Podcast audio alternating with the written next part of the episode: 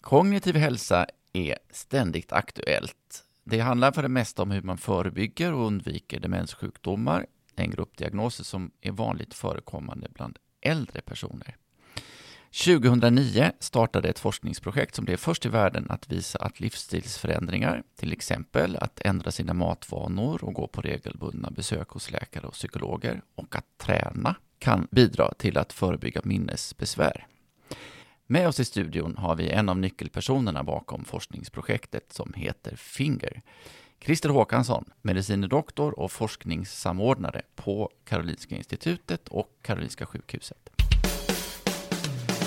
Välkommen till Äldre i centrum-podden, en podd där vi med utgångspunkt i aktuell forskning belyser olika ämnen inom äldre och åldrandeområdet. Jag heter Jonas Nilsson. Och jag heter Micke Mildén.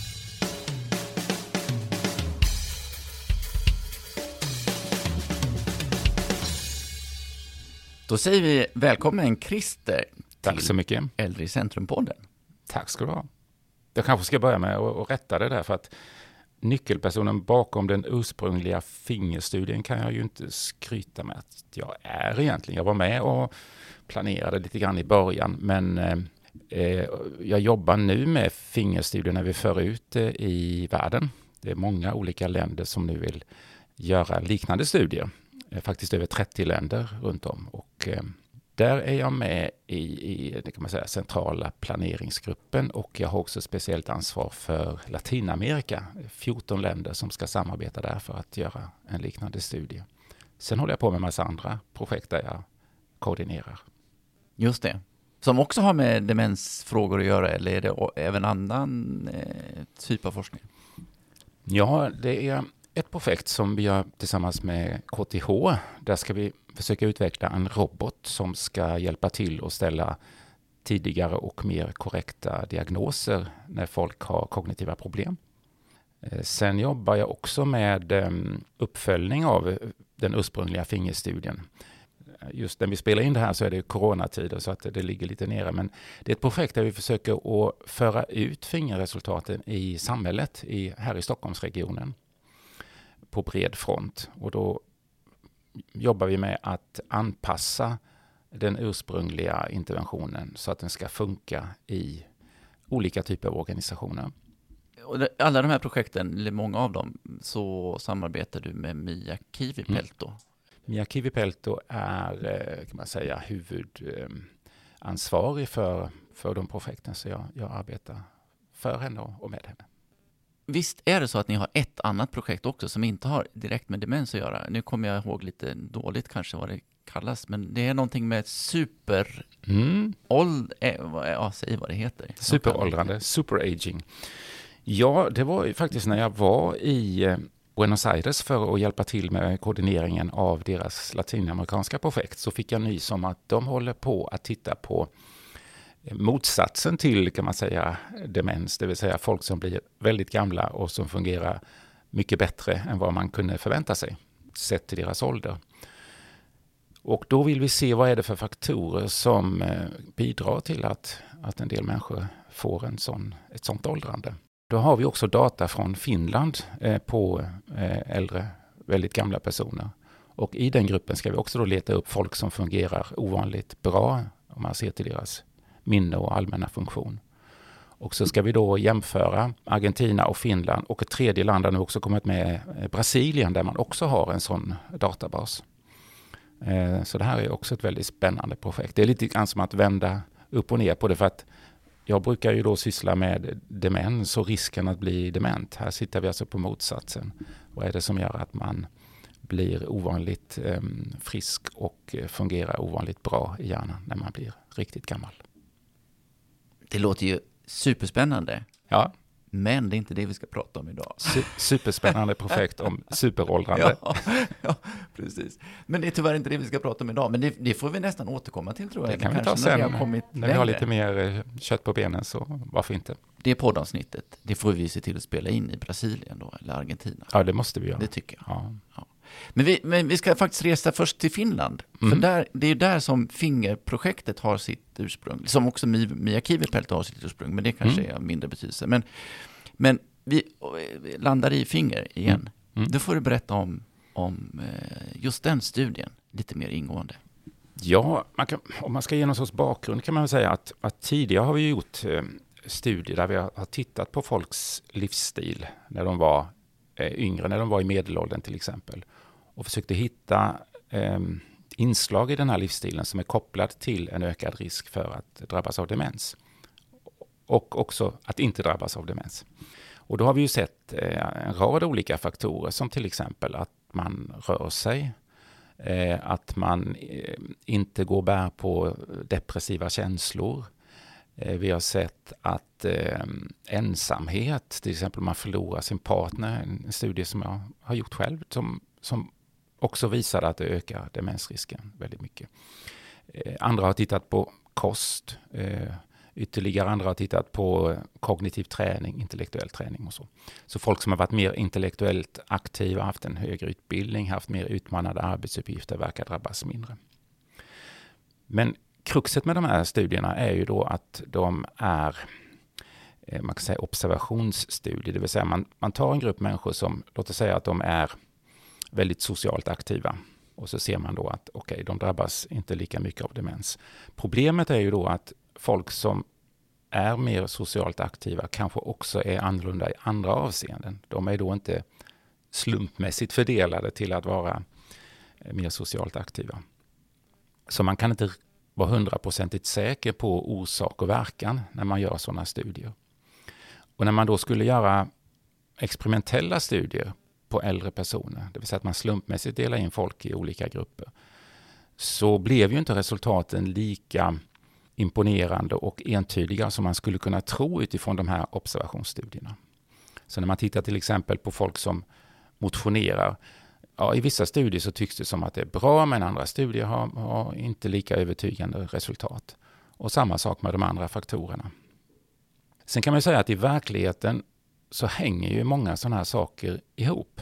Det vill säga om du om vi tar till exempel att man har eh, depressiva känslor, man är lite uppgiven och, och passiv.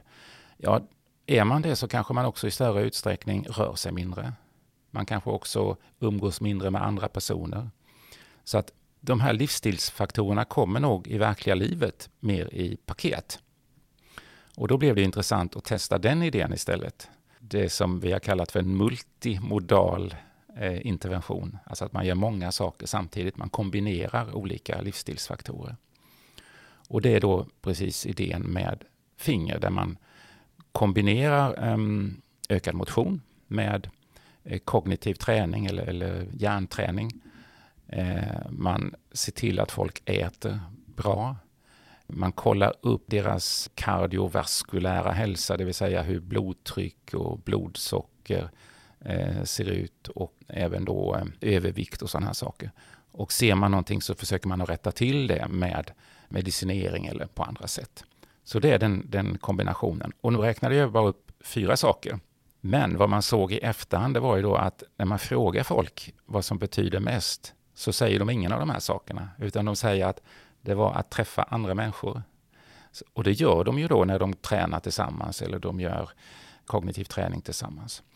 Det räknar vi då som den femte faktorn, social aktivitet. Så då vill vi göra det som ett experiment istället. Så vi hade en grupp personer i Finland från olika delar av Finland. Och så delade man in dem slumpmässigt i två grupper. Den ena gruppen fick det här paketet och den andra gruppen fick regelbunden hälsorådgivning. Och så gjorde man det i två år och så kollade man då och jämförde med, med den här kontrollgruppen som hade haft eh, regelbunden hälsorådgivning. De personerna som deltog var kan man säga, friska äldre utan någon kognitiv nedsättning. Men där man kunde se deras livsstil att de skulle kunna ha en ökad risk att drabbas av demens. Man kan också uttrycka det så att det fanns ett för stort förbättringsutrymme i deras livsstil. Och det säger sig nästan självt att om man har en person som gör 100 situps varje morgon och, och, och, springer två mil, ökar ju inte det deras fysiska motion av att de kommer med i finger. Snarare skulle det kanske bli tvärtom, att det fingerprogrammet är en, skulle innebära att de rör sig mindre än vad de gjorde innan och motsvarande för de andra faktorerna. Så för att man ska få en effekt, och det säger sig självt, så måste man ju då ha personer där det går att förbättra deras livsstil. Och den här kontroll, jag ställer en kontrollfråga. Ja, på kontrollgruppen. Om kontrollgruppen. Mm. Den där rådgivningen som de fick, den var ganska basal. Ja, Berätta, de fick ju, alltså de fick faktiskt samma rådgivning som den andra gruppen. Det vill säga man gick igenom då eh, vad som är bra för hälsan och hur man kan förändra sin livsstil. Skillnaden var att den andra gruppen fick en handledd kan man säga, träning då. Alltså man kom till ett gym där det fanns någon som instruerade dem. Vi tror ju att även den så kallade kontrollgruppen, som ju kanske egentligen borde kallas för en mini-interventionsgrupp, också förbättrade sin livsstil. Åtminstone om man ska tolka resultaten så ser vi att även i den gruppen så fick man en ganska stor förbättring i deras minne och kognitiva förmåga. Just det. Men trots det, eller vad ska man säga, det var ändå så att i den riktiga gruppen, om man säger så, så mm. blev det en ännu större ökning. Mm. Resultat.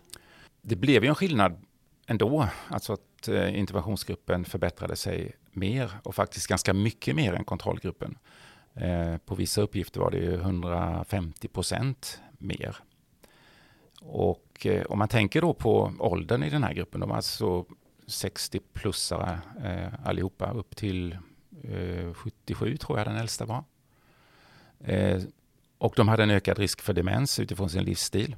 Så kan man säga bara det att man förbättrar sin kognition under dem i den åldern och eh, i en sån grupp är ju ganska häftigt. Ehm, och även då att den här mini-interventionsgruppen eller kontrollgruppen gjorde det. Sen är det ju frågan vad det är som eh, är effekten. Men vi tror ju att det är kombinationseffekten som, som spelar roll. Det är det som är liksom utgångspunkten för den här studien. Som du sa så var det ju stor uppmärksamhet kring eh, mm. resultaten. Får bara nämna lite att var det Scientific American som ni fick ja. breda ut er i? Mm. Breda ut det låter ju lite nedsättande, men där fick ni berätta om det bland ja, annat. Vi skrev en artikel, Mia och jag, som eh, som publicerades i Scientific American. Och det är ju häftigt. Det är en tidskrift som har, man säga, som är väldigt respekterad, som kommer ut i hela världen, som kommer ut på, jag tror, 18 olika språk. Och eh, det var ju roligt att få brev från läsarna som hade fått olika idéer. Så jag kommer ihåg att jag fick en, ett brev från, jag tror det var Sydkorea, en man som hade sagt att ja, men det här har jag gjort eh, med min fru, för hon har börjat få demens, säger, säger läkaren. Men ehm, eh, det här med, med ingefära måste ni lägga till. Han hade det som en, en ytterligare, ett tillägg i den här kompotten. Det tog ni direkt? Eh, nej, det har vi inte gjort ännu, men eh, nu när vi gör den här kan vi säga World Wide Finger som vi kallar det, det vill säga att det är många olika länder som gör liknande studier, då finns det ju variation. Eh, vi vet inte riktigt vilka variationer som kommer att bli. Men det kommer ju bli variation i kost till exempel och eh, andra tillägg som vi inte hade i den ursprungliga studien. Förutom att ni då fick stor uppmärksamhet utanför forskningsvärlden så blev det ju andra forskare som vill prova, göra mm. studien, försöka upprepa resultaten. Men som du säger också att det blir liksom lite eh, modifierat mm. utifrån olika kulturer och, och sådär i olika delar av världen. Det är ja. superspännande. Och det här Worldwide Fingers-projektet. Ja. Vi vill ju inte att de ska göra exakta kopior på det vi gjorde i Finland, utan vi vill ju att eh, man ska testa lite olika varianter och, och, och, se hur vi kan förfina och utveckla modellen ytterligare. Sen är det så spännande att se om, om eh, det finns några kulturella skillnader. Och där är det viktigt att man anpassar de här interventionerna och innehållet i de olika komponenterna till vad som passar i en viss kultur. Ehm, så att om man gör det i, i Kina så kanske man inte skickar folk på gym utan man kanske använder någon av, av de motionstyperna som finns där. Sam, samma sak med kosten, så kan de ju inte äta vad finska folkhälsomyndigheterna rekommenderar i Indien till exempel. Hur är det, har de kommit igång några av de här internationella studierna så det finns lite preliminära resultat, eller hur? Det finns inga preliminära resultat, men eh, flera studier har ju startat eh, redan och eh, andra är planerade. Så att det är ju, som, som jag sa, över 30 länder då där man nu antingen genomför eller planerar studier. Vi får ju säga då att i nästa nummer av Äldre i centrum, nummer 2, 2020, där kommer ju finnas en artikel mm. om det här och en fin karta med de länder som nu är mm. Eh, igång. Eller ska starta? Ja, det är ju länder som hör av sig, eh, jag ska inte säga hela tiden, men, men då och då. Eh, vi har ju diskussioner med Ryssland till exempel. Och vi har också med ett afrikanskt land, om det är Lesotho eller något. Jag kommer inte ihåg riktigt vilket det är. Så att eh, det växer hela tiden det här. Många är väldigt entusiastiska. Och det är ju, inom forskarvärlden är det kanske mer den ursprungliga artikeln i The Lancet som kom 2015 som, som liksom var det stora genomslaget. Lancet är ju fint också. Det är fint. Det är fint som snus det. Mm. Mm. Det är nästan lika fint som Äldre i centrum skulle jag vilja säga. Uh, och den artikeln som du nämnde där Jonas, den är ju superintressant. Uh, och när man läser den så är det en sak som jag tänker på ganska mycket där och det är ju att de här som har lyckats, de har ju tagit i ganska ordentligt, eller hur? Mm. Man får vara beredd och, och jobba lite för det. Ja, det verkar ju så. Uh, man har ju gjort liknande studier i Frankrike och, och Nederländerna utan att få lika eh, tjusiga resultat som vi fick i Finland. Och när vi analyserar de skillnaderna som finns så är det ju till exempel då att man hade mer intensiv träning i, eh, i den finska studien. Eh, men det är också att man var mer noga med att välja ut folk där det fanns ett förbättringsutrymme istället för att titta på befolkningen i stort. Och när man tittar på dem, om man, om man i efterhand väljer ut de personerna som motsvarar de personerna som fanns i Finland, det vill säga folk som enligt vår beräkning hade en ökad demensrisk, då ser man att inom den gruppen, då fick man också ett, ett eh, resultat, en effekt i de andra studierna. Om, om man ska rikta kritik mot Finger, det är nämligen det att det är en ganska stor insats som krävs i själva studien, mm. helt enkelt. Det kostar pengar. Mm. Och det är ju kanske en nackdel då. Men i ett av projekten i Worldwide Fingers försöker möta det här med kostnaden för mm. interventionen. Kan du berätta lite mer om det? Det är det i Kanada, ja, de, det kallas för Thumbs Up. Eh, och där försöker man ju att få folk att göra de här förändringarna via webben då. Att, att ge dem stöd på det sättet och, och därigenom minska personalkostnaderna. För det är klart att, som du säger, det kostar ju mycket då om man ska ha anställd personal som på gym Eh, och, och, som gör kognitiv träning och allt det andra. Det innebär ju också att folk ska resa och passa tider. Så att det är ett intressant koncept och det är ju samma koncept som vi jobbar med här i Stockholm för att få ut det i befolkningen i stort. Det är förmodligen inte realistiskt att tänka sig att vården ska klara av den ganska stora resursökning som skulle krävas för att, för att leda eh, den här typen av livsstilsförändringar i, i en stor del av befolkningen. Utan det gäller att hitta smarta lösningar som är resurssnåla och som också är uthålliga. För det är faktiskt också ett problem, om man nu ska ta upp problem med, med, med fingerstudien, det är ju att när man har gjort de här två åren, och då säger folk vad händer nu? De, de liksom känner att de blir lämnade i, i sticket. Eh, om man då har en livsstilsförändring som mer bygger på att förändringar som passar med var och en, som är mer skräddarsydda. Om vi tar exempel med motion till exempel. Jag har haft ett sån här eh, gymkort, jag vet inte hur länge, utan att gå på gymmet. Va? Jag, ja, jag tycker det är så himla tråkigt. Alltså när man går på gym, alltså nu ska jag inte det, det är, avskräcka folk från att gå på belagt gym. faktiskt att det är tråkigt att gå på gym. Det är det, ja, vi säger det åtminstone så gäller det mig och många andra. No, men då, då, då blir det ju väldigt svårt att folk på egen hand ska göra någonting som de egentligen tycker är rätt tråkigt. Då kanske man hittar något annat som för just den personen skulle kännas som roligare och mer meningsfullt. Och det kan ju vara att man cyklar till jobbet eller att man kanske har spelat tennis någon gång i tiden och så vill man ta upp det. Eh, och så kanske man dessutom hittar någon annan då, om man kan skapa eh, liksom ett nätverk med kontakter mellan de här personerna som också efterlyser någon att spela tennis med. Och på det viset så kan man ju då få förändringar som är mer uthålliga, som bygger mer på den individuella motivationen och som också bygger mer på vad man själv eh, inser eh, att jag borde förändra. Så, så den här Stockholmsmodellen den, den innebär ju då att folk får tänka igenom, man får svara på massa frågor som handlar om livsstilen.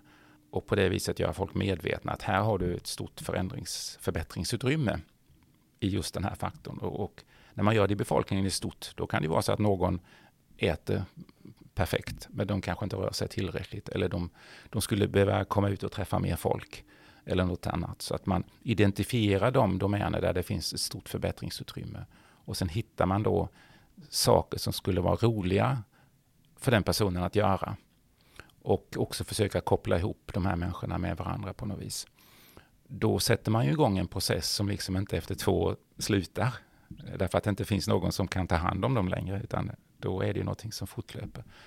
Och då kan man ju tänka sig att det skulle kunna behövas någon resurs för att följa upp det här. Man gör kanske ett kontrakt med sig själv. Man, man bestämmer i ett samtal att de här och de här sakerna, det ska jag faktiskt ta och ändra på. Och så bestämmer man en tid när de kommer tillbaka och så tittar man hur har det gått nu och, och försöker modifiera och förbättra. Eh, och sen att de kan ringa och höra av sig om de kör fast på något vis. Men det blir en väldigt liten stödinsats som behövs jämfört med vad vi gjorde i den här vetenskapliga studien. Och jag tror det är sådana eh, smarta, resurssnåla lösningar som har större potential för att bli uthålliga. Det är sånt man måste försöka hitta man ska få ut i befolkningen i stort.